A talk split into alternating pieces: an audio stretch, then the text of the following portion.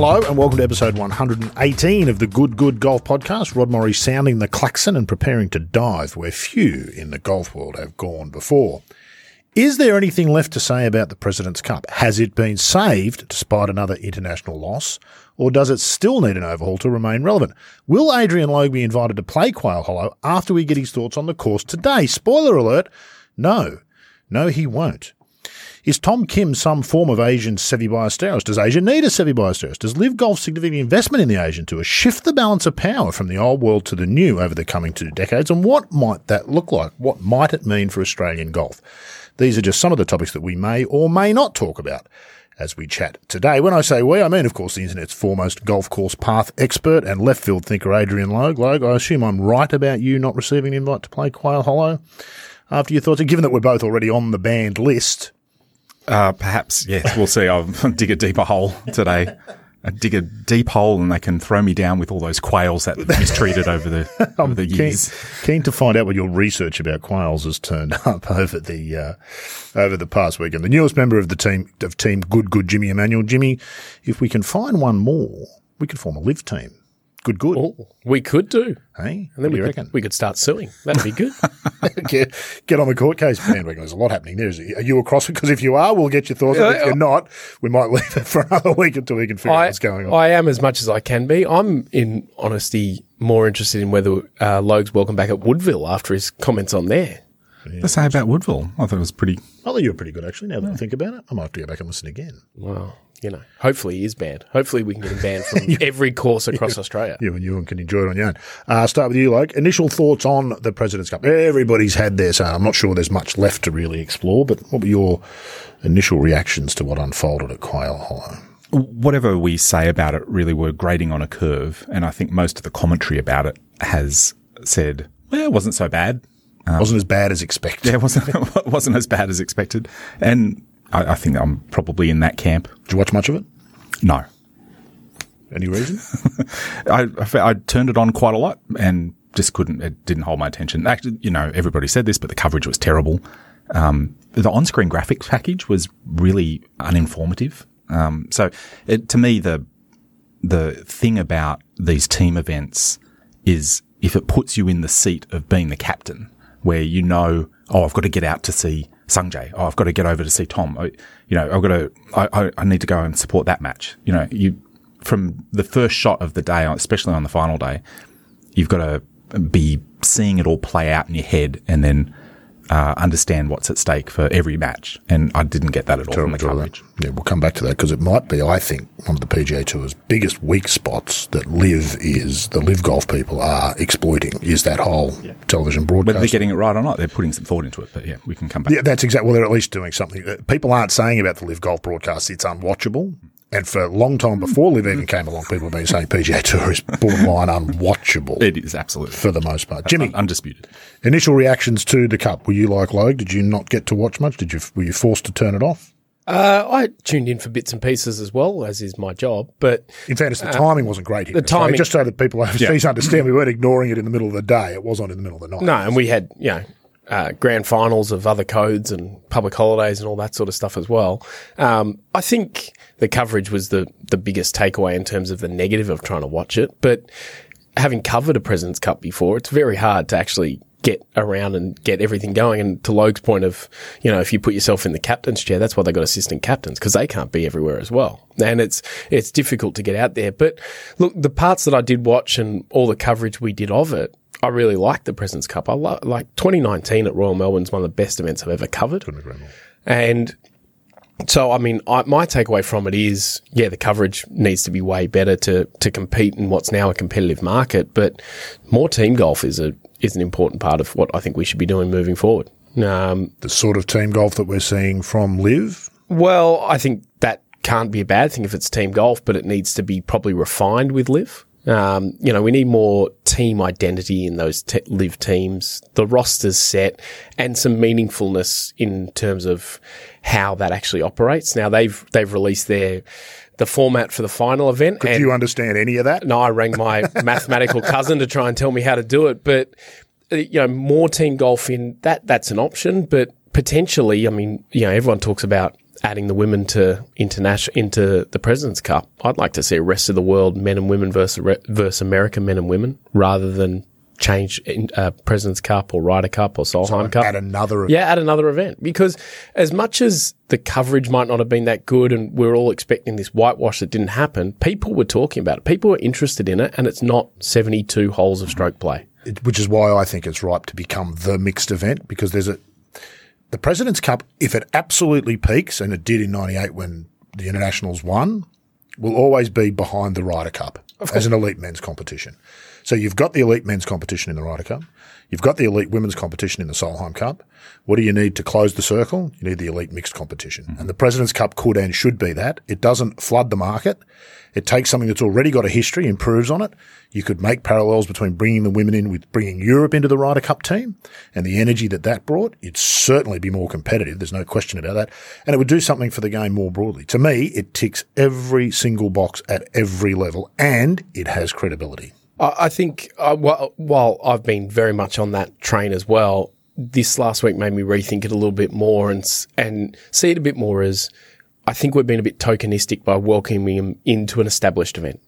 Let's create a new event with its own identity. The President's Cup, if you look, gonna, when you say you're going to have America and now have to play 14 events among them, between them. Well, yeah.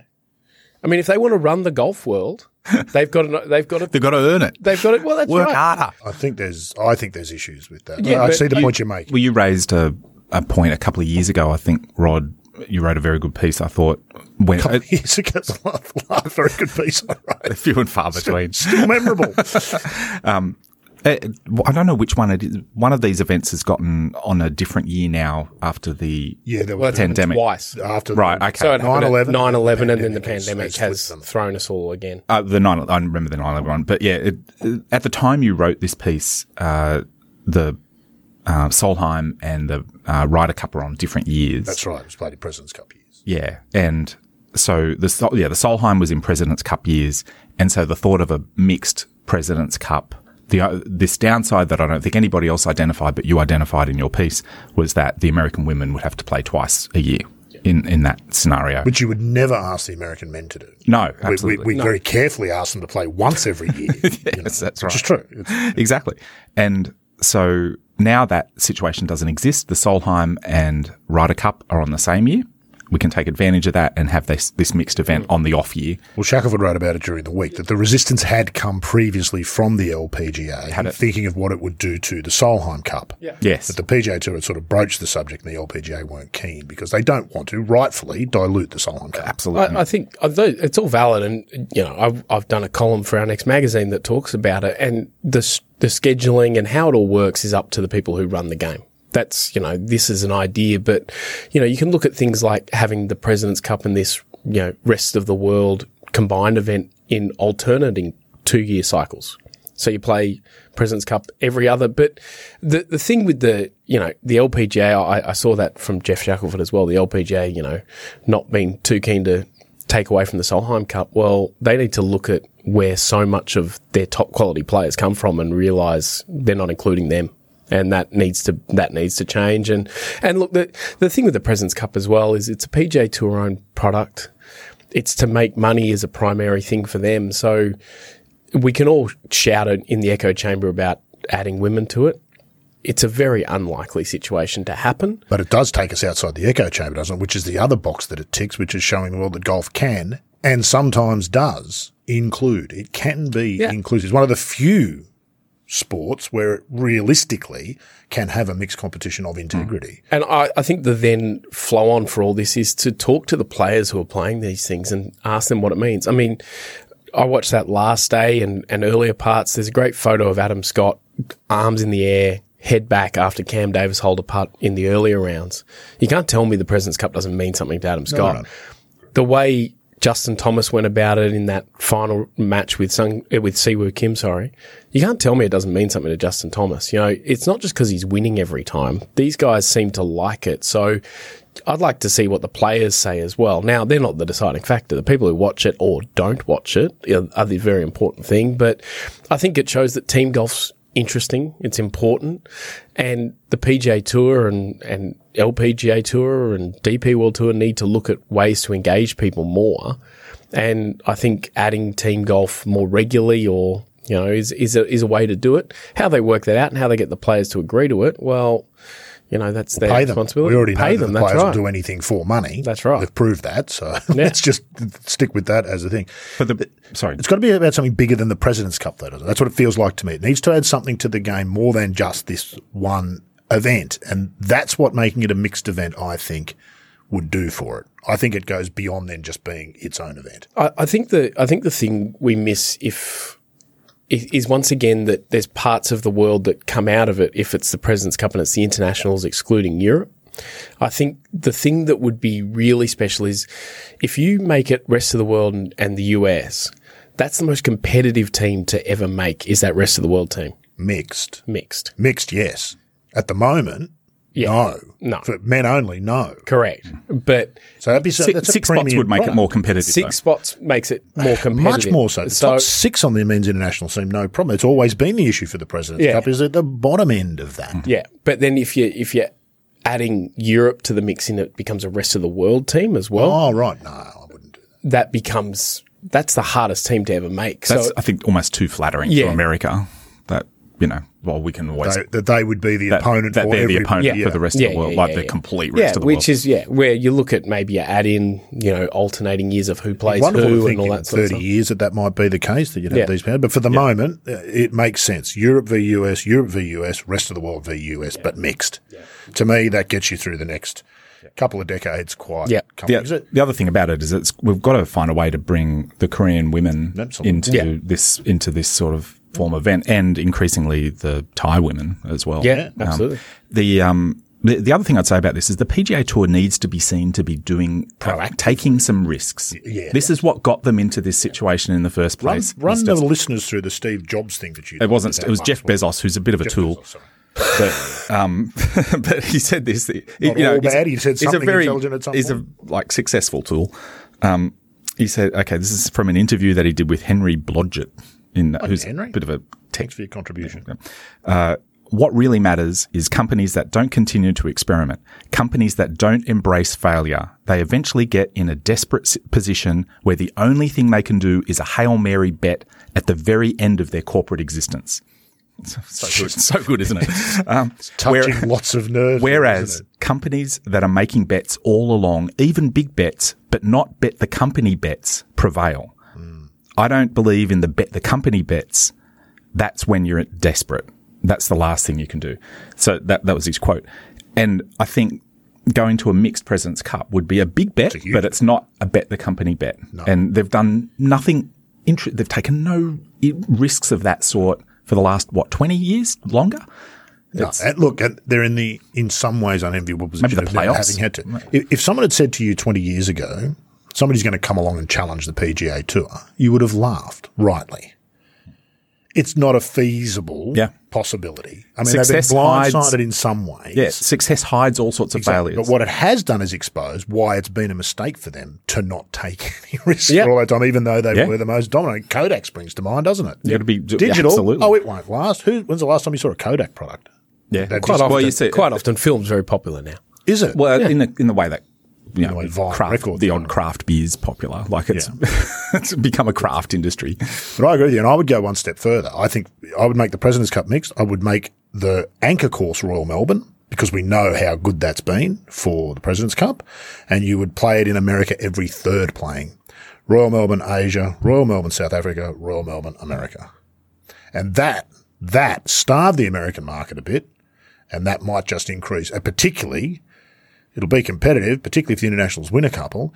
Now you've got something that people do want to go to. You can always switch that later, but I think that makes a whole lot of sense if you anchored it at Royal Melbourne, which has proved itself to be a fabulous venue for the event and the format. And that's innovative. That's genuinely innovative. And yes, it might fail. I doubt it. Might fail, but I think you're right. That's a that's a not bet the company bet because uh, they are approaching the point where they're going to have to bet the company. And that's rarely going to be a winning bet, is it?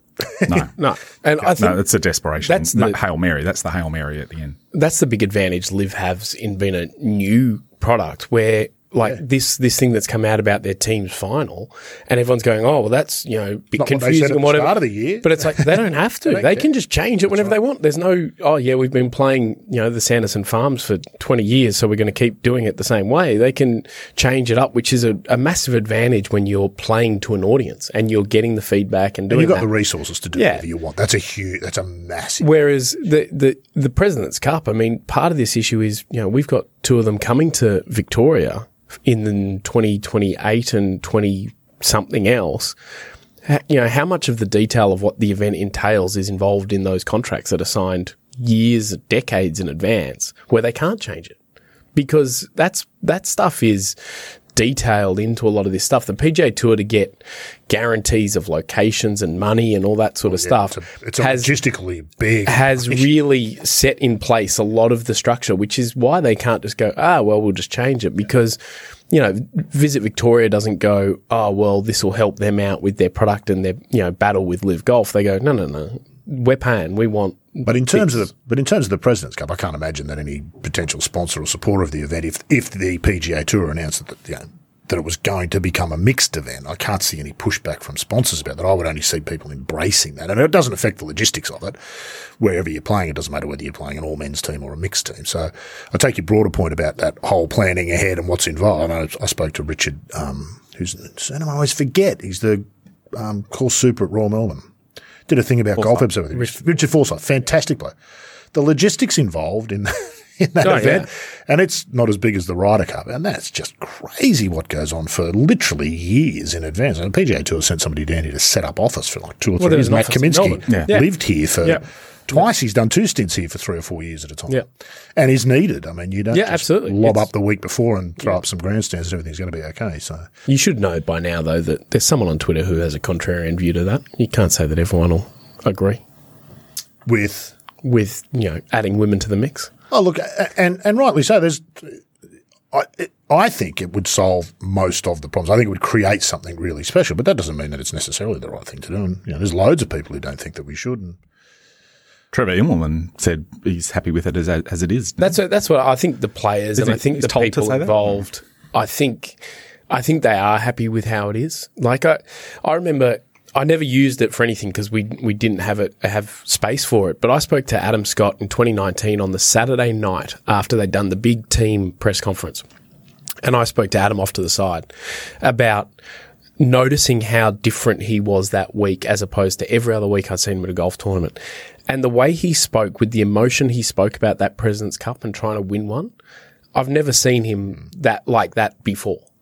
And so the people involved, it clearly means something. I mean, we joke around that President's Cup Geoff Ogilvy is a completely different human being. Like he, you watch him that week, and he is he is a different energy for the whole week, and they're just Till the loving it. tournament's over, then he's slinking around the background. Yeah, then he's in the background of team photo. skewered chickens and whatnot. Yeah, that's right. But you know, I think the people involved to that point about Trevor saying, you know, he likes it the way. I think they all gonna. But that is also, it's not his decision. Like No, it's it- got to be a good spectacle, and it yeah, hasn't been. That, that's like the you know that's like the user telling you what features you want in your Yeah, piece no, of software exactly. or something like that. exactly. It's I think that's the the point is it- that you need this leadership, like not pleasing, not constantly trying to patch things up by pleasing those voices. Having said that, by you I need think stronger Scott's leadership that's Hugely going to come. important to the President's Cup because I agree that he is invested. Yeah. He carries a President's Cup towel on his back all year, like that's his chosen golf towel. And that's not something he has. To, I'm sorry you a had to potential- see him so emotional as well, Jimmy. Because you know, it's, it's sad to see such a So I think know, he's- fine-looking man when he's sort of.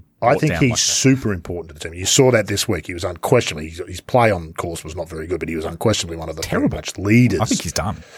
yeah, quite possibly, but say it to his face. But uh, but yeah, I think he's important to it. But I think that's one element. You're right. I don't think the players would be less invested. There might be some friction in the first year if you have a mixed event, but I don't see any reason why it would be a What sort of monster's going to oppose a mixed event? Well. well,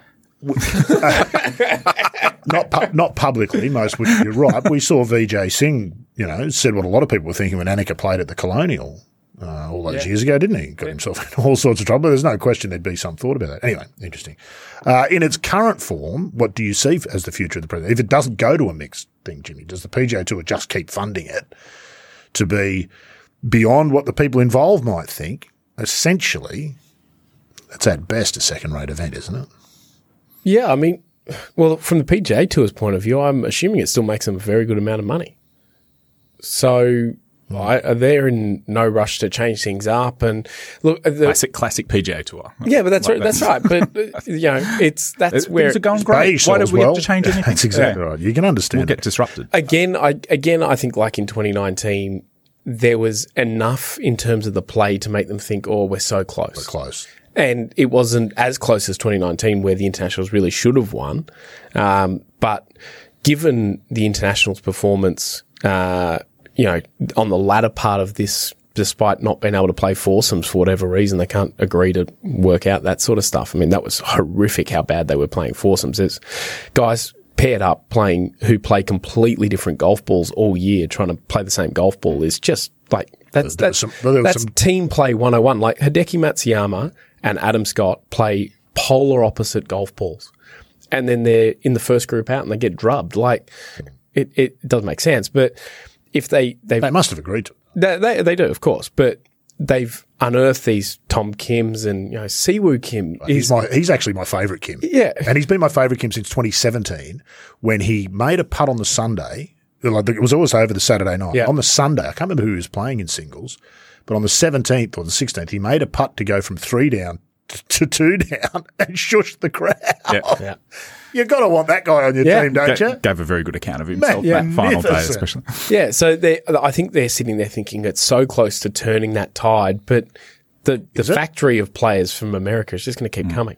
Like we, they've they've gone and got a you know Billy Horschel who's been so close to teams for so long, and he finally gets a start. Now he didn't play that good, but he's a great example of guy a guy who without LIV could have gone his whole career without ever playing a Ryder Cup President's Cup, and he is a fine player who's got that attitude that's kind of built for this sort of stuff. And they, they get Max Homa in his first one and he's an out and out star, right? So I don't think it's as close to turning because, you know, with the qualifications and all that sort of stuff, you know, whether or not they can pick people who don't play the PGA Tour is still unknown to us. Um, That whole Ryan Fox Lucas well, thing was weird, wasn't it? Ryan Fox, I think his form I, was a bit think off. his form was on the way down, and it's it's harder to take a guy who doesn't play American golf courses to a very typical American golf course. He's a streaky player. Yeah, but I think I think he would probably fit once he got there. Lucas Herbert's the one that makes less sense. I mean, Lucas Who is. do you leave out if you bring Lucas in? You- could pick any of the Canadians a- after the event. Well, I mean, that's the other big takeaway is no one, uh, you know, I I- Canada's n- maybe needs to invest in some putting greens. Those those two put, performance with putter was abysmal. Like that was as a Harsh. bad putter myself. I was going to say harsh for That one is- week. that fact. was- It's It's pretty tough to putt with your putter wrapped around your throat. like, just But, no uh, you know, oxygen in the air. Yeah, uh, it, it's it's who do you leave out and all that sort of stuff, and team dynamics and all that stuff. But you know, Lucas is perfectly fitted to that stuff. You think You would have Siwoo Kim Oh, was going to, you know, he'd have been he'd have been shushing them at the pre-tournament dinner. That's right. You know, he, he might have knocked Justin Thomas's bag over on the first tee just to see what he did. He's that Like, type, yeah. he? He's abrasive and he's exactly who you want in the trenches if you can have some sort of battle. However, putter. ironically, Logue might LIV be the saviour of the President's Cup in some ways because of the investment they've made in Asian golf. And we saw, I think, possibly one of the first examples this week, this past week, of the impact that's going to have as we go forward. We've always talked about Asia being the potential, the potential of Asia and Asian golfers. We've seen it in the women's game, not so much in the men's. Tom Kim this week, Siwoo Kim. Are we going to have more Tom Kims and Siwoo Kims in future President's Cups? And is that going to be accelerated because LIV have bought the Asian Tour outright and poured a bunch of money into it? Uh, perhaps, yeah. I mean, it, it's a good proving ground um, where players of that quality can uh, test themselves in, in against good fields. That's certainly seeming to happen in the Asian Tour events now. So yeah, I want to see more of that. Uh, it's funny though, isn't it? How in four round stroke play, the personalities of these players have very few opportunities to come out in the in the way that they do. Uh, where every hole there's something at stake, Yeah, and, that's true. and every great shot that you, well, every great putt that you hole is a celebration opportunity, not wh- where you've got to sort of keep it a little bit But not like I'm more under 72 holes, control as you say. in a 72 hole stroke play event. So, uh, and so would this same thing be, would we be saying the same stuff about Tom Kim if he just won the Asian Tour event this week? Um, which is not right because he's a PGA Tour player, but, uh, but, you know, possibly not. He'd, he'd just be like, oh, you know, this guy's winning a bit, but we wouldn't. He wouldn't be the same sort of sensation. does feel a bit special though, Tom Kim, doesn't he? That Seve Oh, absolutely. is over the top, but he does feel a bit special. He has got Yeah. both the game and Isn't the it? personality. Um, It's extraordinary how somebody marks themselves at the beginning of these weeks Yeah. as I'm, I'm the player to watch this week. I'm the guy. Um, there's something. uh, It- it we saw it in the Solheim Cup, didn't we? Um, and uh, uh, with um, I've forgotten her name, the Irish girl, Leona Leona. Maguire. Leona Maguire.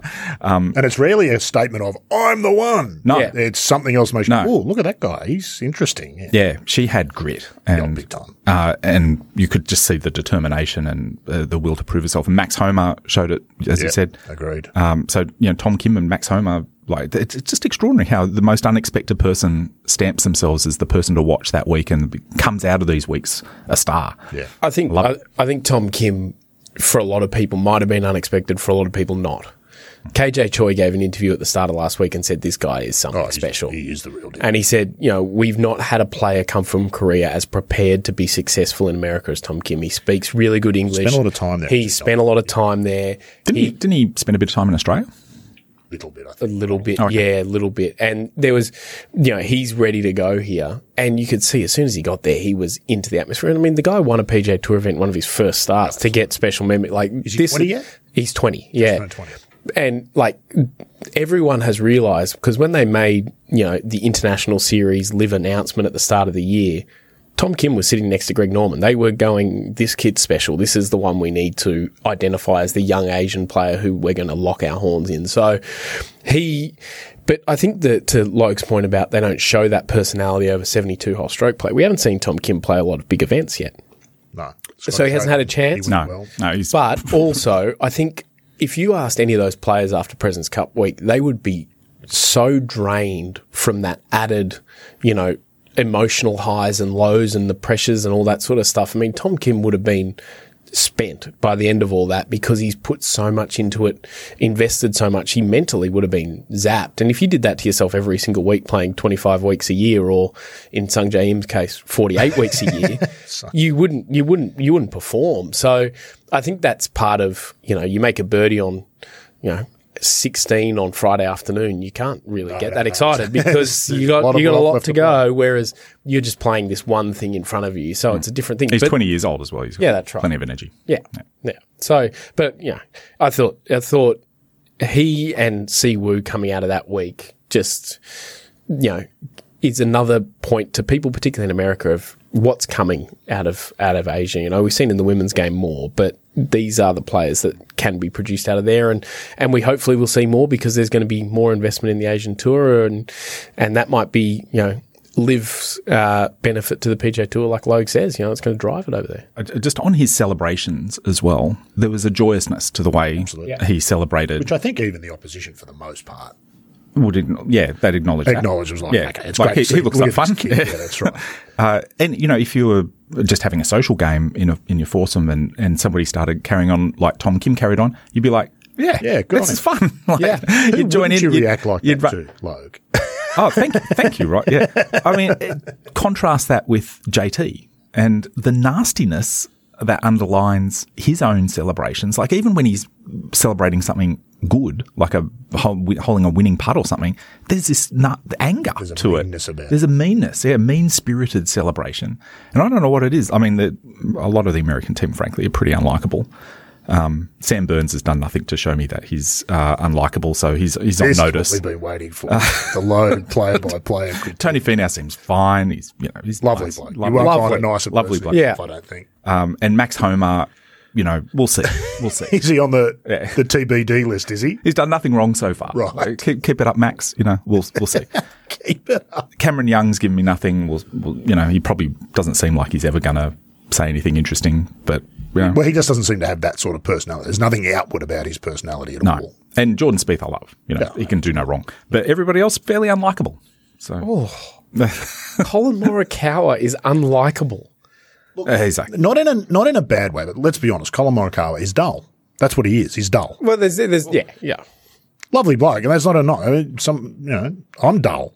There's nothing necessarily wrong with it. It's just how you're sort of built. I just don't like these mean spirited No, celebrations that are led by Justin Thomas and very surprised Billy Horschel didn't, well, he didn't really have a lot to celebrate, but, uh, and Kevin Kisner to some extent as well.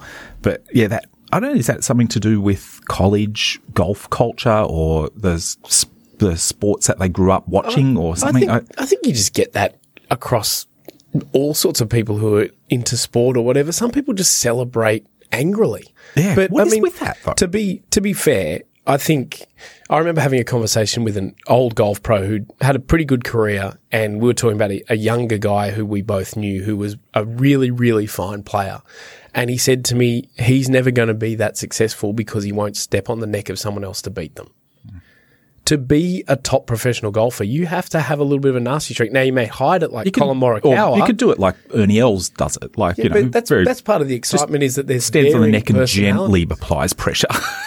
If we were, if it was, if it was twelve Ernie Els playing twelve Ernie Els, apart from the fact that you'd sit there watching the golf swings, you'd go, "This is pretty boring." No one would stand out. Would There they? needs to be a villain in this sort of stuff. Uh, I guess and so. and like and I'm sure for the American fan, JT's the anti-villain. He's they he's the hero they want because he's shoving it to everyone else. I think of the national some. I think some Americans are embarrassed by his behaviour as well. Yeah, like I- maybe that maybe putt- that's part of the problem. We don't have a villain. Siwoo tried to do it, but then he's Like, just too likable. Siwoo's like, you know, it's Patrick Reed like shushing the crowd.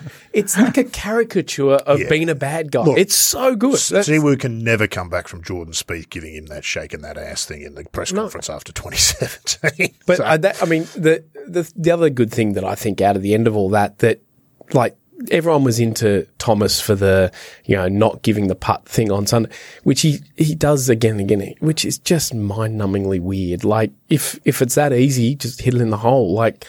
I don't understand, but he said on Twitter, you know, it helped. It was an internal firing up sort of mechanism. It backfired because Keep it it was. internal, But yeah. you know, after all that, then there's the video of Sungjae doing Gangnam, Style, Style. and the Americans were the one loving it. So it's kind of like the end of a footy game. Everyone gets together and has a beer. That's Oh, there's another no real element. animosity, I don't think. No, Well, there- certainly not in the President's No, Cup. but I think the Ryder Cup. Oh, there's no question. different. There's legitimate animosity between players there. I mean, Well, McIlroy and Reed genuinely hate Yeah, each other. and Rory becomes the villain for you know the American fans during the Ryder Cup. You know this guy who it's really hard to dislike. Yeah, week in and week out, he's the hero, isn't he? he just becomes the villain, and the internationals don't have one. Um, you know, maybe Lucas Herbert could have been our villain. Oh. Yeah, I could see him embracing that call. role. Yeah. he, Cam could, he would. Davis Em- couldn't be a villain if you Oh, tried. no. If he was born a villain, you wouldn't know. You could dress him in black and put black eyeliner under him and make him the you know the be darkest tying the damsel to the trade And- lines, and you'd be going, "He's not that bad." while, while simultaneously right. kicking Yeah. a cat or something. He could be he could be doing something incredibly mean to you, and you'd go, "I understand, Cam." The only thing that you'd ever be able to get worked up about with Cam, Cam Davis is, oh, and he can do it left-handed as well. Well, that's infuriating. Now, I don't like that, that he's that good. So what role does personality play then, Jimmy, in these events? Is it just about the on-course competition? I don't, I, particularly in these events, don't you need that whole villains and good guys and all that sort of stuff? So, maybe that's one of the other things the, the President's Cup is lacking, which I think, in particular, the American women could bring. Imagine Danielle Kang at the President's Cup. Uh, She would be fiery. Oh, yeah, I, I think that's right. I think see that. I think the personalities need to be embraced, and I think probably they've taken away from this one is that's the case. We need to embrace personalities and really, and like. You need to time. give the opportunities for those things to show. I, I think, Rod, you and I both talked about it in 2019. That was the week after Patrick Reed had his little incident at the Hero World, uh, whatever it was. Yeah. And Cam Smith on the Sunday at the Aussie Open had just said to us all standing around, you know, blah, blah, blah, cheat something. And it was, whoa, hang on. Okay. So we're all sitting there ready to go. And they decide suddenly to bring six Americans in at once to talk on separate podiums so that you have to separate. Like they did everything they could to make it as vanilla as possible rather than encourage personalities to stand out and and you know get get get the public buying into a hero villain sort of a, a side. Um, so I think they need to embrace it as much as they can. And so maybe you know get Another PGA Tour mistake. yeah. He- Here's what they're doing with the so you got to make and you got to make captains who aren't nice people like Trevor Immelman.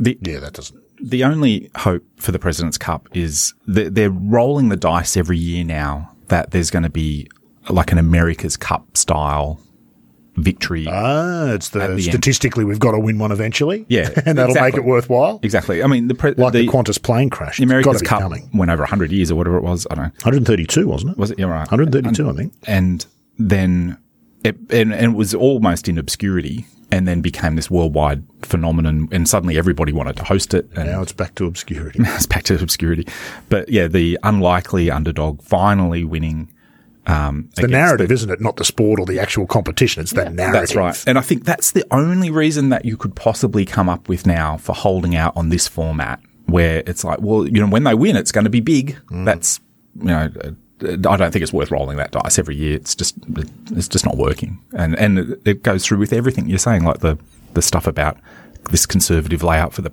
for the press conference and things like that. There's I got just no risk taking. that press conference shuffle, by the way. So, you know. Yeah, well, because you were working for us, so we got to decide where you went. And you came back talking quite highly of that interview. he um, made a whole bunch of sense and hasn't said anything sensible since that I can think of. Well, I he think was, when you he get was, him- he was quite good. when you get him talking, he'd probably be a good podcast guest. Like when you get him talking, I think he's probably Yeah, I, I quite agree. thoughtful and got He's a lot of interesting stuff to say. Get the full sort of. He's just got he's got resting angry face. Yeah, yeah, makes him a good match player. Yeah, If he's standing on the first tee and you say, "Hi, Patrick, I'm Jimmy," you, like if he's just got his normal face, I'd be like, "This guy's going to drill me into the ground." like, but I, I think I think that's right. I mean, the the personality parts of it is so important. Where where the uh, perception of the President's Cup, I'd be fascinated to get feedback on, is in places like Korea. Yeah, agreed. we don't we don't really know how it's ex- how it's received there and what that is. You know, if based off what every the rest of the world is talking about with Com- Tom Kim, maybe it's the biggest thing that's happened in golf for a while there in men's golf. But like Rod and I are trying to look through the KLPJ uh, website this week to talk about you know the event happening there. It's very hard to get a gauge. So I'd be I'd be fascinated to know how it's going there because I'm sure the PGA Tour has a handle on that, um, and that may influence their influence their thinking around the President's Been Cup. heard in a message to ask him. He There lives in. Korea, so we'll see what he, if he comes back before the end of the podcast. I wonder how it's uh, going in Canada. Oh, look, that's a bit. It's anyone can have a bad week, and obviously, I mean, Corey Conners has he ever hit the ball that badly? No, I mean, I mean he's one of the best ball strikers on the Yeah, planet, and he's That- hit it terrible. And no one expects him to be that good a putter. But the downside, I think, for an event like the President's Cup is, unlike a stroke play event, you can have a poor round in a stroke play event. It doesn't matter because people are only talking about the leaders. Okay, all this focus is there now, and so that's spiral. We all know that feeling. You have a bad start to your round and watch it spiral down, which is very hard to come back, particularly in and particularly in foursomes where it's important. The world's watching. You're hitting awful shots. And that's a horrible place to be. So um, you wouldn't take read too much in it. It'd be unfair to say that you know the Canadians are no good. I think that's a that would be the wrong takeaway. But it was. I mean, Adam Scott played terribly too. I thought so. yeah, I think I think uh, Canada's obviously important because that's where it's going next.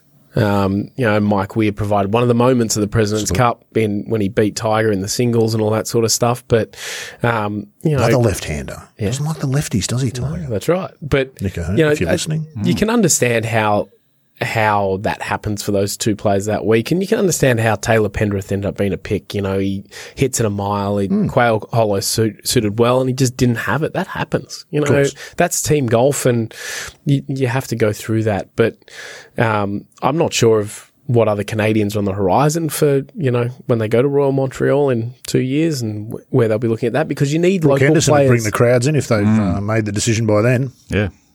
That's true. Well, Leona Maguire's almost single-handedly resurrected the Women's Irish Open, which was on Yeah, the weekend. right. Absolutely. Dan A lot of interest won in it. that event. Yeah, Yeah. absolutely. Yeah, She absolutely. struggled in the second round and then really carved it up in the Yeah. the third round and went close. So that big was uh, big issue bringing uh, women into the President's Cup is that a lot of them play events sponsored by Aramco or are individually sponsored by Aramco. So the PGA Tour probably would be very tentative around that instantly at the moment. Another year or us so of to- whitewashing of sports washing on that So what is going to eventually happen? It's not obviously a sustainable circumstance where if you've had anything to do with LIV Golf, you can't play the PGA Tour. That's just not sustainable in the longer term. We know that. So unless the strategy works and LIV Golf disappears, there's going to have to be some kind of, not necessarily a peace accord between the two of them, but how does that look going forward, do you think, Jimmy? Do we have players bouncing between the two? Million dollar question, really. From the LIV Golf side, you contracted for 14 events, as far as I can tell. So if you want to be a PGA Tour member, you're now playing a minimum of 29 events. Correct. I, I mean, I think next year uh, will be the interesting time to see how those LIV Golf contracts work with players playing 14 events. Um, you know, they, they're going to come to Australia in late April uh, with a venue to be decided, with every golf course apparently claiming to be the venue in the last couple of days. Become But competitive, isn't it? Yeah, It suddenly wants it. well, there's there's money. You know, it's it's coming. It's it's going to help some golf courses, right? So, um, but when they come to Australia, it's going to be about two weeks after the Masters. And if those guys are all playing the Masters and how In April. keen they are to come down here, It's a long way from Georgia. it's a long way to come down here. I'd done that flight. You know, that's that's a big big commitment. So whether or not that's the first event where some LIV guys say, "Hey, private though? I was just about to say, were you on the party plane with Pat Perez, you know, Absolutely, yeah. slamming shots? And Absolutely.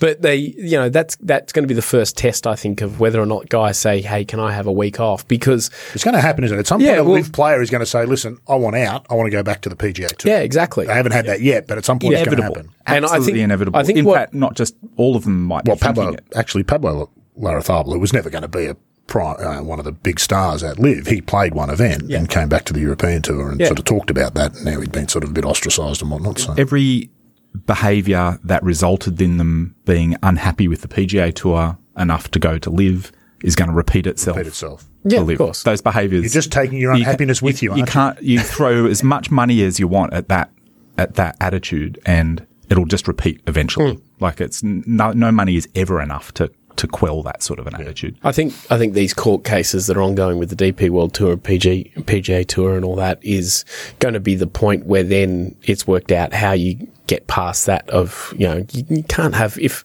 if if they start to allow players to cross over or whatever, you can't have lifetime bans for guys who played events and all that sort of stuff. But they'll be made to feel unwelcome, I'm sure. Your real danger for both circuits is that the ultimate response of people is after a couple of years of this, and it's going to go for a couple of years because the hearing's not to 24, people just go, you know what, I'm just bored with all of it. I'm going to go watch something else instead. That's the 100%. real danger. Hundred percent. I mean, I think At the moment, it's exciting and it's got Greg Norman, it's got Mickelson, it's got headlines, and there's lots of money, and there's the Saudis, and there's sports washing, and there's all of that. But in a year's time, The underlying product has to stand up. that's exactly right. And, you know, LIV has not innovated in any way, shape, or form. Well, ha- I mean, you can't say that. There's certainly, you know, three rounds, no cut, Come on. shotgun Inno- start Innovation. teams. Those, those are You all call inno- those innovation? they're, they're innovations. Turn it on, and what do you see? Blokes playing golf. and the different graphics packages and stuff like that. But I mean, that's all trying stuff. They do what they need to do now is iterate on that and work out what the best form of it is. Uh, you know, It's obviously going to be the two. they've, they've gotten some feedback on what they've done so far. Yeah. I think they need to iterate on that and work.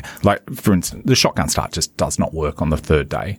It, I think it's fine for the first couple of days, but then half the field just, like not interested start, in isn't it? It's the same kind of idea. Let's let's let's get to a position where it's getting interesting. Now get we'll more people on the course That's quicker. right. Yeah. Um, so, but uh, by the third day, a bunch of people have ruled themselves out of the tournament. So the reason for doing it, like having a smaller window, has gone away really, and you can just you can go off like normal and go. Or everyone hit off the first, and then you're only interested in the last half a dozen groups anyway. So it still get that small window. that's not final rounds, but louder.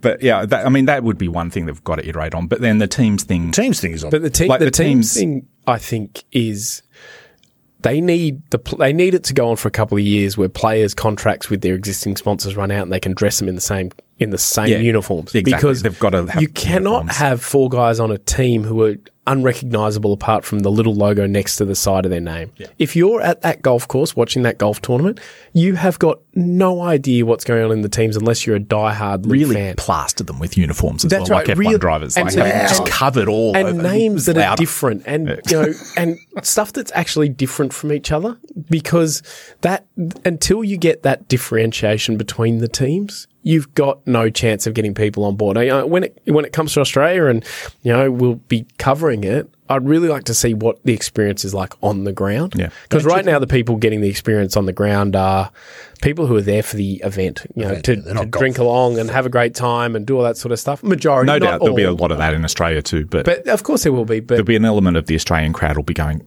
"Don't shut up, mate!" Like, what? Yeah. Uh, you know, there'll be an interesting tension there in Australia. Don't you think the teams thing at the moment they're deliberately underplaying?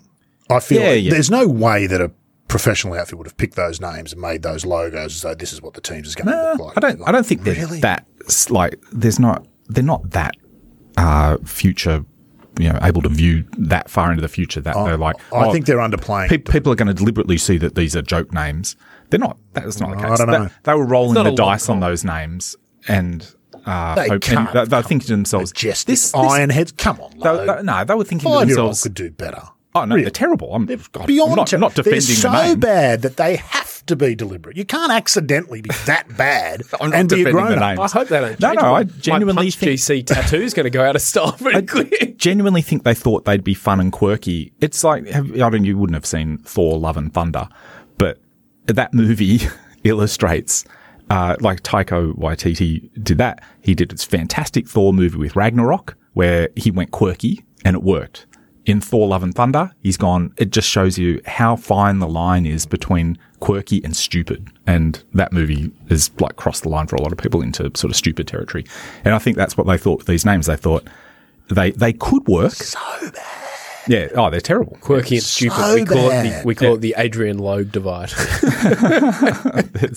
They've fallen on the wrong side. The the interesting thing for me with the teams is that there's a lot of uh, very few. Nobody's thinking very deeply about the whole thing at all. Really, like they're just like oh, teams, teams, good teams. They've got teams. Like that's I think the extent of the thinking on it. But the teams event that you're seeing at a LIV is as different from Ryder Cup and President's Cup team as individual stroke plays from individual match play. Yeah. Like they're that different. There's Completely. and uh, but I think at the moment everyone's like teams work, teams. You've got to have teams, and but they haven't actually thought about the format of the teams and how you make it work in the same way that it works incredibly well for Ryder Cup and President's Cup and Solheim Cup, where. Like I said, you it puts you in the position of being the team captain. You can see the day play out in front of you. You don't get that at all with punch versus four aces. I think I think it it reflects the golf uh, fan that those things haven't worked. When you look at cricket with the Big Bash in Australia, the Sydney Sixers. I mean, come on, that is not that is not that inventive as a name and a brand, but that brand exploded because they had magenta uniforms that were bright and they appealed to young kids. The the mascot was a giant six. It was easily recognizable. Now cricket's an established sport, but the the fan base is much more diverse than golf. So with the golf fan, they see something similar in, you know, Majestics or High Flyers, and they just go, no way.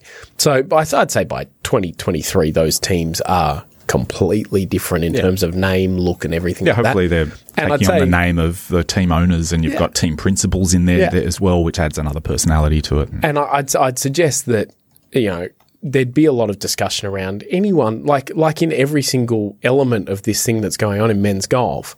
There'd be discussions with sponsors around you know what their relationships with players look like next year because that just has to be a consideration because the the the, the, the field has changed, you know, the goalposts have moved sort of thing. So, you know, they might get a chance to deck them out and head to toe, but, you know, I, I can't see when we get to April and they come to Australia that the Australian team is called Punch GC and there's Punch GC merchandise for sale. I would say it would have a different name because what is what should be Punch? Blokes GC or something. That is terrible. Just about terrible enough to work sixes. uh, response from Dean Herden. Hi, Rod. Tom Kim. Not much at all. He burst on the scene so quick that Korean public have no clue about him. The media here do such a bad job on writing up any of their players. Wow, real time on Intel. President's Cup. With the amount of great performances, I haven't even read this myself, but the amount of great performances from all Korean golfers, male and females, it's all taken for granted now in this country. Really? Wow. Hmm. There you go. Okay. Luckily, there was nothing heard. spicy in there, given you were just reading straight into the microphone. Uh, we're not going live, so we always can edit, Jimmy, should it be required. But that's I find that really interesting because you make assumptions. And this is what we do. We make assumptions about what's going on in other places, don't we? And then So I can imagine it's the same in Japan. So we're not. I mean, my takeaway from that is that there's nobody to upset if we just blow the thing up and do it, redo it again. couldn't properly. agree more. Could not agree more. I, I'm all for it. I Except think- Jimmy. Jimmy wants to hold on to it. Uh, this- and that's not illegitimate. I'm not- but I'm I, I, am just, blowing it. I'm just much Jimmy more and swayed Trevor by the notion of it completing the the, ditch circle. they're going to die in. That's what I think. You make it mixed, it completes the circle, and golf can move forward for a whole generation with those three events. and it's a it's sort of good representation. Gary Player would be upset if you blew it up. Yeah, well, look, Gary Player gets upset no matter what you do. Maybe Wayne Grady. Is it, does he have any world records that would be invalidated? if uh, Most President's Cup captain for the international team. Start that. What else is happening in the world of golf? I think we've sort of exhausted the president's. well, we didn't. and Well, place in the I world of didn't. golf. It's- Just wanted to mention with Quail Hollow. Oh, okay. He Right, did, we tease, never got the he thing did tease this. What about Logue's nightmare would be being forced to play Quail Hollow with Justin Thomas? Oh, imagine that. Oh, who put their hand up for that though? That'd A be day you wouldn't look for. Well, I'll tell you what, if I could afford it, I'd organise it just to see the look on your face. oh, horrendous. Yeah. But Um, I can't, by the way, just so everybody knows, I can't afford it. I mean, Well, this new studio is much nicer than the old one, so I don't I've got questions. That's true. It's true. Um, look, I mean, the only thing I've got to say, I mean, I've, I've said bad stuff about Quail Hollow before. I don't, I don't know why they keep bringing tournaments to it. It's just ridiculous. I'll, give, I'll give you one hint. Money It's green and it folds. doesn't jiggle jiggle. Um, the with um, that is a pop reference, a, a modern reference. gone completely- Rodney Morri has Completely no missed me, chance. yeah. With uh, Quail Hollow, or with with the venue for these events, all you want from the course is it for to is for it to be recognisable. You want the holes to be recognisable, and Quail Hollow has two holes that are recognisable, maybe three. Three. That the Green Mile, Green okay. Mile. But the first of the Green Mile, I, I think the tee shot's pretty. Um, well, no, the tee shot's kind of exciting, but um, that said, I didn't really recognise it in the coverage this week. I certainly reckon. I don't think they actually showed it much that hole. Well, they moved it into the middle of the back nine to make it play more of a part, which always Yeah. throws you a little bit when you're trying to. But it seemed like they never went to those groups until they got to the green there, and and then they showed the par three because it's got water. Hey, fantastic water! And then they showed uh, what's normally the 18th because it's got a funny looking creek that goes down the middle of it. And those are recognisable. They do the job. They're fine. They're stupid holes, especially the par three is a stupid hole, but it does the job. Wow. It, um, because when they cut to those, I know where they are. And uh, Royal Melbourne, I knew where they were, but I mean, maybe that's because I know the I was course. say that's that- that's different because It's the majority of people watching do not recognise the holes at Royal Melbourne. But I think the, the lead up to the thing to tournament, explore. Sorry, yeah. the lead up to the tournament, and with uh, the commentary that you have, and and the and in part the way the telecast is done, where the course is a subject of discussion, a big subject of discussion, they over the course of three days of of play or four days in the President's Cup case, uh, you start to recognise the holes. Like I I didn't recognise much of uh, Whistling Straits at the start of it. It all looks the same. It's just like littered with bunkers, and there's the water seas is off the to the left yeah. or to the right, Yeah, and right. you know there's not a lot to recognise there. But by the end of it, I started to recognise the holes, and that's all you ask for from a course like this. And uh, you just don't get that for 15 of the holes at Quail Hollow. They're completely nondescript. They look exactly the same, nothing to differentiate them at all. And then you get to these three holes in the middle of the back nine, which they did the right thing doing the rerouting to put those three holes into television more. But that was that was about it. Should have just played those three on a loop six times. in a shotgun start. And Oh, now you're talking. And then the only redeeming thing about the course as a whole is it's beautifully presented. And but so what? Like you know, Royal Melbourne was beautifully presented in its own way, and to my Nowhere eyes, near as pristine. to my eyes, that was a far far absolutely. more interesting. How a golf thing to course should look with Yeah. Royal Melbourne That- 2019. I've never a, seen it. That's a revolutionary ad- admission from Logue. Royal Melbourne was far more interesting to watch than Quail Hollow. Jeez. So back to I your point, what I- you said just before, sorry, the, the non-golfer would not, watching Quail Hollow and Royal Melbourne to them would make no difference. I wonder Quail if Hollow's that's like true. that. It's a dog. It's a dog shaped dog. It's a golf course shaped golf course. We're back to that. We're if back you to ask that. a child to draw a dog, Yeah, if you asked a child to draw a dog, they draw a certain looking Kama- dog. Kama- Kamaseki- if you ask Kasumi Kaseki, yeah, if you if you asked a child to draw a golf course, they draw something that looks like looks Quail like Hollow. Quail Yeah. I wonder about I don't think they a would. golf a really golf interesting There'd be more course. ponds than lakes. Don't you think, though, even to the untrained eye, Royal Melbourne looks a more interesting landscape? Oh yeah, Of course, it's textured and Yeah, I don't know that- contrasty and Yeah, it's hard to but say, I don't. isn't They it? won't. I, they won't hard to remember the holes. No. yeah. By the end of the week, they might. They, oh yeah, they hit you know three wood off this tee and everything like that. But, But they, I don't remember- I don't they think see it from the challenge of the shots. Like the Yeah. you, you see what the ball's doing on the ground, and you start to recognise those patterns. They need to hit it It's over like, there for it to get right. to there. You start to see that Yeah. occurring, and, and I, I think I think we get a little bit too much into our own world of appreciating right. golf Yeah, I wonder whether you're right. I might think be. you know if you took uh, someone who'd watched the President's Cup in 2019 on TV only Mm-hmm. to Royal Melbourne, because remembering we're talking composite course here, and sent them out and said, "Can you identify these holes from the President's Cup routing?" Oh, no, no, no, no, no. Yes, I'm not suggesting that, but I'm suggesting as a watching experience, I think the president that Royal Melbourne's a more engaging of visual than Of course, it's more than- engaging. than- Absolutely. as a visual than But to the, the point of memorable holes as opposed to Quail Hollow. But that's not just Quail Hollow. That's that's every. That's the PGA I don't know how much of the Italian Open you watched at Marco Simone, where they're going to play the Ryder Cup next year. Although having said that, that's going to be a really good match play course. absolutely, that'll produce some really Yeah, yeah, interesting golf Yeah, it's in gonna- match play. But you know, the golf course. By the time it gets there, I'm guaranteeing there's not too many holes that people instantly recognise from the two previous Italian Opens that are going to be held there. Yeah, that's true. That's true. I'm just going back to I don't know how many non golfers you deal with. I didn't used to deal with very many, but until I started the studio, now I deal with non golfers all the time. It's shocking how many of them there are. I was quite surprised. But uh, this was a few years ago. A neighbour, something came up about golf, and she said, "Oh yes, I used to drive past that beautiful golf course near Pennant Hills Road there, Pennant Hills Golf Club." So, oh, it looks fantastic. You'd be stuck in the traffic outside, and you'd look through the fence, and really looks amazing. And I said, "Well." golf courses come in all shapes and sizes. Here's a picture of Barnbougle Dunes to have a look at. You know, this is what I think golf should look more like. And I was stunned by the reaction where she sort of went, "Oh, Oh yeah. looks a bit yuck." Oh, really? Oh, absolutely. Did, Not- you, did not- you take her through the Doak scale and like I'll tell you, as she said it, she was backing away because I think she knew that that's what was coming. I didn't get the chance, but I was how quite surprised you by. pulled a photo of Barnbougle out of your pocket. So you think back to your own perceptions of golf and growing up in Sydney, mm-hmm. you revere places like Concord and Killara and Pennant Hills, and there's nothing wrong with those golf courses. I'm not suggesting that in any way, shape or form, but it's a completely different aesthetic and vibe to what you get on the links of the UK. Mm-hmm. And I think about myself. I came back from that trip. I find that very green parkland inland course, for the most part, very difficult to look at just aesthetically. It no longer pleases my eye the way it used to. I now look at a picture of Bamboo and go, that's fantastic. That's what it should look like. So your perceptions are based on all sorts of stuff that aren't related to necessarily the quality of the golf, whatever you like. 100% non golfers see it completely different to golfers. I mean, they would see Royal Melbourne on TV versus Quail Hollow on TV and think Quail Hollow is a hundred times better golf course because it's so nice and green and lush and there's trees and everything. You know, if you take the northern beaches of Sydney as a good example, people would look at Long Reef and Warringah. Mm-hmm.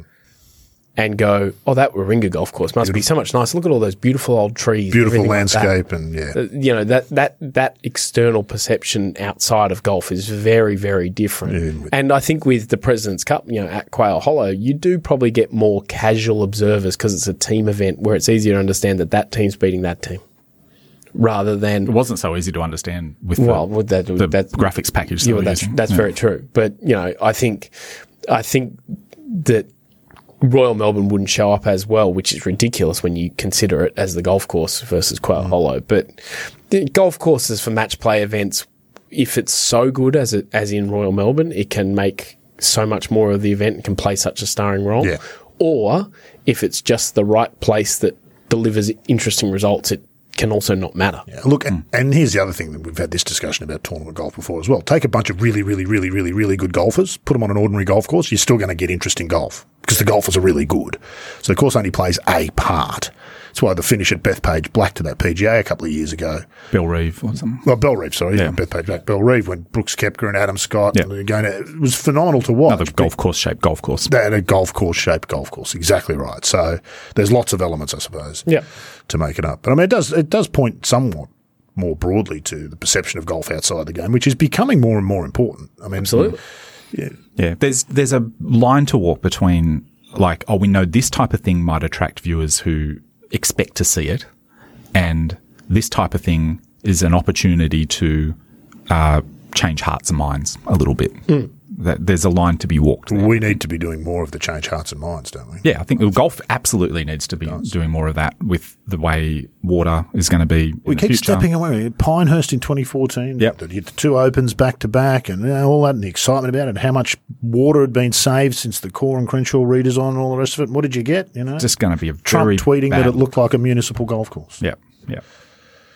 That's just very. It's going to be a very bad look for golf. Like at the moment, we're in our echo chamber, and most people in golf go, "Oh, this week looks interesting and brown and burnt out and contrasty and rugged. This week looks really green." It's like oh, shrug. Yeah. You know, With each passing week, I'm becoming more and more convinced that golf's biggest problem is within golf. That that way too many golfers really just don't get it and don't understand the threats to the game. Decisions about golf courses soon are going to be start start to be made by non golfers. All over the place. And then, then golfers are going to jump and go, Hey, how did this happen? It's like, well, guys, Yeah. because we didn't take any notice. Like the PGA tour. Yep. Yep. We just coasted along thinking everything was fine and get off my golf course. It's not for you to walk your dog on. This is my space. Those sorts of things. Jeff Bezos in charge of everything. He knows. He, he did build a penis-shaped rocket, though. That's so. That's, Wasn't the first though, was he? Let's be completely honest. no, but his one is truly very penis-shaped. okay, fair enough. What does that? Does that tell us anything about golf? If Jeff Bezos was to draw a penis, what would that tell us about golf? I don't know. Does he play golf? No, I'm not that I'm aware of. No, No, I don't, he's lifts he's lifts weights and stuff. He's gotten all buff. Finally, a positive for the game. Uh, what have we missed? I did want to touch on the Irish Women's Open and the power of personality. We often talk about here in Australia with the Norman years and the popularity of golf, although Christian Hamilton's got a very interesting counter theory to the whole Norman boom among golfers in Australia, which is, you should ask me about sometime. It's very interesting. Coincides much more with immigration than with Norman's rise, immigration from Asia in particular, than Norman's rise necessarily. And he's got the graphs to prove it, which is what makes you go, oh, that is interesting. Correlation doesn't equal causation. No, but he does make some very interesting points. Anyway, back to so the importance of in a country like Ireland, which has a rich golf history, as does Australia. Uh, Leona Maguire almost single-handedly has put the Women's Irish Open back on the map. Yeah, yeah, absolutely. You you know, if Leona Maguire wasn't playing, you wouldn't have probably known it was on unless you do jobs like that. my suggestion would be is that it wouldn't have been on. Yeah, exactly. My my instinct is that there mm-hmm. wouldn't have been think- no Women's Irish Open if, until they had her guaranteed to play in it. Yeah. And good full marks to her for doing that. I think there's a lot of a lot of things going in the favour of Irish golf at the moment. Again, it's it can't just be as simple as oh, Rory McIlroy or Leona Maguire or whatever. You've got Niall Horan, who's you know one of the One Direction guys who's got a golf management company who's pouring money via that company into golf in Ireland as well. So there's a lot of good things going for it, but you still need that player personality for an event to have serious cut through. Um, Extraordinary though, doesn't it? Like, how does Irish golf continue to fail to Oh, ignite? bizarre, isn't it? Yeah, they've got truly everything. bizarre. They've got a great set of players. Since they've got a great set of venues. You've They love golf. McIlroy, Lowry. It just keeps Harrington. failing to ignite. Yeah. Like you've, they've got a major championship posted there now, like every five, ten years or so. I don't know it's coming back, isn't it? Fairly soon. Um, but yeah, it just it's always at risk of like, oh, you lose a couple of players, we'll have to turn the call the tournament off. Like, Yeah. it can't get the co-sanctioning like the Scottish one did, and it's damn, what's with that? At its very core, though, what what the Irish Open tapped into Irish this past indifference. week. Yeah, they're just sitting there going, Do you think that's it? We don't care. I think I think I think they love part of it. golf. Oh, absolutely, they love golf, but whether they love the outside part of golf, do and they like bringing tournaments and all that sort That's of right. stuff, Or are they just happy to go are they happy to go and play those magnificent golf courses and Not tell keep it to anybody about it. Maybe they're deliberately trying to keep people away from the and that and like with those golf courses, and obviously there's good structure in place in Irish golf as well to develop these players because you don't get those those sort of players. You, you might get one, but you don't get them as you get McIlroy, but you don't get Lowry, McDowell, No, Larry. and I think that's the. I think there's obviously stuff in place there, but whether it's a focus is, you know, you got to think like Australia. There's other sports that Mm. dominate. You got you Gaelic football, hurling, rugby. You know, there's so much there. They're now more competitive internationally with cricket. There's so much else there that it's fighting for that space at a professional level, and perhaps there's just not the interest in it. Yeah, we'll have to ask Shane Darby sometime. I'm sure. Good idea. We'll get him on the pod. Uh, what I was going to say was, isn't it though that the whole part of what I, why I was raising that with you know the Irish Open probably wouldn't have gone ahead without Maguire. It's tapped into the very fundamental thing that LIV has done, done, which is changing golf from an independent contractor game to a golfers as employees. Hmm. That's the most innovative thing that's happened with LIV, really, isn't it? Because as Paul McGinley said in the thing about golf podcast recently, people would come to you and say, "We've got twenty million dollars to invest in golf. We want to put on a tournament. Who's playing?" And as the European tour, you can say, "Well, you'll probably get this player, but we can't guarantee it." And that can't that can't be sustainable. I think that's going to be the biggest change that comes from the LIV golf idea is that you're no longer independent contractors. You're going to get paid loads of money to be an employee. Yeah, well, I mean, you look at Australian Open as a good example of this year is going to be this return, you know, men and women, all that sort of stuff. Great. Let's all get excited. The focus has been on getting the Australian players, all the ducks. in- You know, we're getting weekly announcements and stuff, but they're having to work hard to secure and make sure these players are coming. Now, that's not going to work. You know, you're just going going through that process, spending all that money, doing all that sort of stuff just to get a field of people who come from here. Well, golf fields will shrink, won't they? Correct. You can't afford to employ as many people as to put on an event and allow them to come and compete. So the tours have to get smaller. There's no question about that. So you'll have And and the idea of 60 paid staff, which is what LIV's done. They've got So their these four or staff five golfers. superstars Yeah, correct. that get paid huge Yeah. amounts. And then you've got the others who come on contract for a year or two years, whatever it might be. You can play your way in and out. It's going to look much more like that, like Interesting. codes and Yeah. that'll in five years' time that'll be For an independent tournament like the Australian Open, that's well, which means that the Australian Open Really? likely won't remain independent. Yeah. It will have to become part of either the European PJ or whatever the morph of that is to guarantee X number of players. So you get those guaranteed players, but you do lose something too. there should be some like collection of opens or something because opens are a tour and unto themselves, or they should be. They should be. But uh, that's the opportunity where all all players, no matter what they're contracted to, should be released for opens because opens are, by their definition, Oh. the collection of you know you you all come to win this trophy as individuals. Every all comers welcome.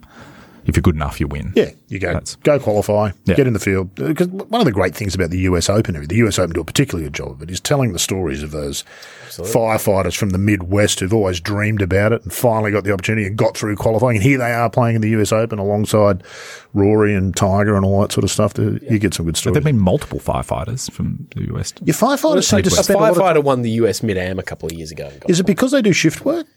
Yeah, oh, yeah. A lot of I when I was running Well, a they're driving range, those there was a huge number of firefighters used to come and hit golf balls there because they do the night shift, come hit some balls before they Like went Garbos. home or whatever. And yeah, Garbo. like- Lester Peterson was Garbo. wasn't he? I worked at the casino for a long time and it was always great. You'd do the night shift and yeah, finish well, at a lot of a lot of hours. guys I knew trying to play golf when they were younger worked night shifts uh, stacking shelves Taking shelves in coal. because then you could go and practice and play all day and you just go in there and do that. But um, yeah, I, I think you're right. I think there's going to have to be a change in how those those sort of tournaments work and, and getting fields together by having contracted you know players that just go around and, and do that sort of stuff. Which is where the point comes that all these people battling each other about banning players are going to have to realise that for golf on the global scale that just can't work. They might, Will it might end might of the to let them in. as yeah. well? Yeah. Yeah, well, I mean, the world ranking situation is the world ranking situation with LIV. Can you explain the world ranking stills, please? Jim? Yeah, sure. You've got three hours. The, the world ranking situation with LIV is completely different to the farcical nature of the world rankings, World at the rankings moment. themselves, that's exactly right. Yeah, LIV doesn't qualify under multiple eligibility criteria. So,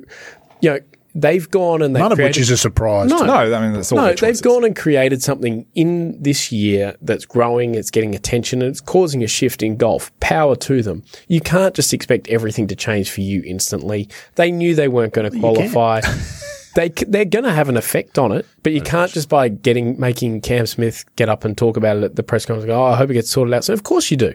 You want world ranking points, and you're getting money to play there. Like that's that's the way it works. But the way the rankings changed in August this year is going to make it harder for players to work their way. It's going to make it harder for a Tom Kim to come through the Asian tour. Now, the best players are still going to identify themselves and all that sort of stuff, but this week we've got the Dunhill Links on the DP World Tour and we've got the Sanderson Farms on the PGA Tour. And there's more points on offer at the Sanderson Farms, I believe, because of the way the scaling of these world ranking stuff work. It just it doesn't make sense. It's it's an impossibility to follow how the world rankings make sense unless you're Nosferatu on Twitter, who I imagine All has the players follow. Let's be honest. I imagine, yeah, like I mean, he he is, or he, she, they, whatever, is more accurate sometimes than any other prediction you can get, but must spend incredible time on it, and even just looking at the website and trying to track where a player is and their worst spot in the last it's so hard. And Surely it will no longer. This, I think that the death of spiral of the world rankings has started Hmm. because it will no. The only reason for its existence, apart from the cabal that manages it. for bonus money for contracts and stuff, has been to decide who gets into the majors. That's all it's been for. Well, that's out the window with LIV. correct. We all know that it would be ridiculous to suggest that Dustin Johnson doesn't deserve a place in the Open or the, the US Open. And the Open and the US Open are not going to ban players because they're no longer PGA Tour affiliated. US closed. So the world rankings effectively become a waste of time. I think the majors are going to have to work out a way to decide their fields each individually. That's completely different. And the they world rankings for becomes years yeah, and yeah, years and years and years before 1985. And then, but the interesting thing is that one of Greg Norman's great claim to fame is how long number of weeks he was number one, and he's going to be a part of ripping down the the world rankings. You know, what's his Wikipedia page? gonna- Huge shifts. It's like dropping a stone in a pond, isn't it? The, the Yeah. circles just keep going out and out Oh, I know. and It's out. fascinating, isn't it? You start to see the impacts Yeah. that you'd never I love thought it. of. There's so many This and factors, this which this. makes a mockery of the whole like, what do you think of this? Oh, it's good or it's bad. Like, there's so much more nuanced Yeah. to it than that. Absolutely. It's like, yeah, it's but yeah, the the world ranking situation at the moment. Uh, Travis Smyth winning in Taiwan last week got two point something points. Now the field wasn't that good and whatever, but he won an Asian Tour event. Like, there's got to be does that get him into a, the next LIV thing or no, guarantee the, him a the- spot or something? no, the international series is the only thing that Oh, works okay. towards, which will be when it comes to I Australia. don't even know for winning that. Yeah, that's great. I, I, Trav's a really interesting guy. Yeah, absolutely. And, uh, you know, a guy who deserves to win more golf tournaments. A really good player. And, but, you know, that international series is potentially in Australia going to give more Australian guys a chance to play the next LIV event like Trav did in England. Well, England. it's your promotional and relegation yeah, system. but, isn't it? but if they've got 48 contracted players, maybe not. It's the, Well, see, this- I don't think they will. I think- they'll have tops 24 contracted players. Mm-hmm. That would be my, that's I think where it'll settle. And the other half of the field can move up and down each year. Yeah. Well, and then and that Yep. goes back to that idea of this contracted players that are committed to playing around here, and then a relegation promotion system like you get in you know Premier League football does away with the world rankings necessity for a lot of people anyway, because you've got you know this your own ecosystem you're working with players going up and down and whatever, right. and you qualify via a tour school for the Asian tour, and then you get up to there, and then the international series order of merit gets you up and down and all that sort of stuff. And of course, interestingly, the contracted players won't necessarily be contracted just because of their golf talent. Correct. no. They'll be contracted because they're Love the that. players that bring people, love that. bring eyeballs like, to them. It's not uh, the opens are there and the majors are there for you know who's Proper the golf. Yeah, prop for proper golf. Every, everything else in Well, professional other golf is thing- entertainment. Not Entertain- everything else, no, but entertain me. But this thing might as well be an entertainment, and I love the idea that you know just get the best personalities because boy, there's some boring stuff and uh, and the uh, week to week PGA Tour when you know for the merit, meritocracy, um, it's uh, it's pretty boring. Well, Um, I think so that's the- get the good players in there. The- I just keep coming back to F1. There's no way Yuki Tsunoda's one of the best twenty drivers. Even. I know that now. You've said it. so I've said it so many times, but that's bring that into golf, please. I want interesting personalities on TV or every week in a short season that can maintain some interest or something. I think that's I think that's another error of the PGA Tour of trying to hide those personalities and restrict people Oh, expressing beige. themselves. We are vanilla. and then LIV see well. Let's go get those guys who are going to be create n- news. Pat Perez. Let's get a guy who's going to create talking points. He's not there to be the best player on the team or best player in the in the league. He's there to get attention and whatever. And that's a that's a major advantage to an entertainment point, which is what professional golf is. As much as people might want to argue every time we say it, that's what it is. Yeah, brain surgery is important. Yeah. Professional golf really isn't. Hmm? Recreational golf's much more important. Much, much, much more important than professional golf. There's much, yeah, I mean, there's war in Ukraine and floods in Pakistan and a lot, lot of other stuff that's happening in the world. We can, this, this can be a pure entertainment. Yeah. It's this is what's supposed to be the escape from all that. I think we've, been, we've gone on long enough. Uh, gents, been great. Jimmy, what an addition you're proving to be already. Thank you, mate. I agree wholeheartedly. I can't wait for you to be in the host chair. I'll do that next give week. Jimmy a plug uh, on the 19th, 19th hole- tee. 19th tee podcast, yeah. Podcast. Yeah. Uh, Have you got a link ready for the a- show worth a notes, listen. Lyle? Oh, I'll get a link ready. It was good fun. And, and two guys who are just really keen Australian golfers. Coast? Are they on the Gold Coast? Is that those Uh, guys? one is in Queensland, one is in WA. And uh, just really keen golfers who just want to sit around and talk about golf on a podcast. And as I said to them, that on can't be a bad thing. It's what podcasting is for. Yeah. It's what golf is for and it's what podcasting is for. Exactly so they're right. ticking all the boxes. Yeah. They're practically the mixed president's cup of the golf podcast world. Well, it's two bloke. Apart from that, obviously. Although you were on there this week, so, you know. Thank you, Jimmy. My pleasure. Thank you. Thank you, Logue. Thanks, Rod. Can you can you send us a link to the tee sheet at Quail Hollow with, the, with a picture of your name on it? That would be outstanding. That's it for episode 100 and whatever I said it was. Uh, we'll be back next week with episode whatever is next in that line. Next week, here on the Good Good Golf Podcast.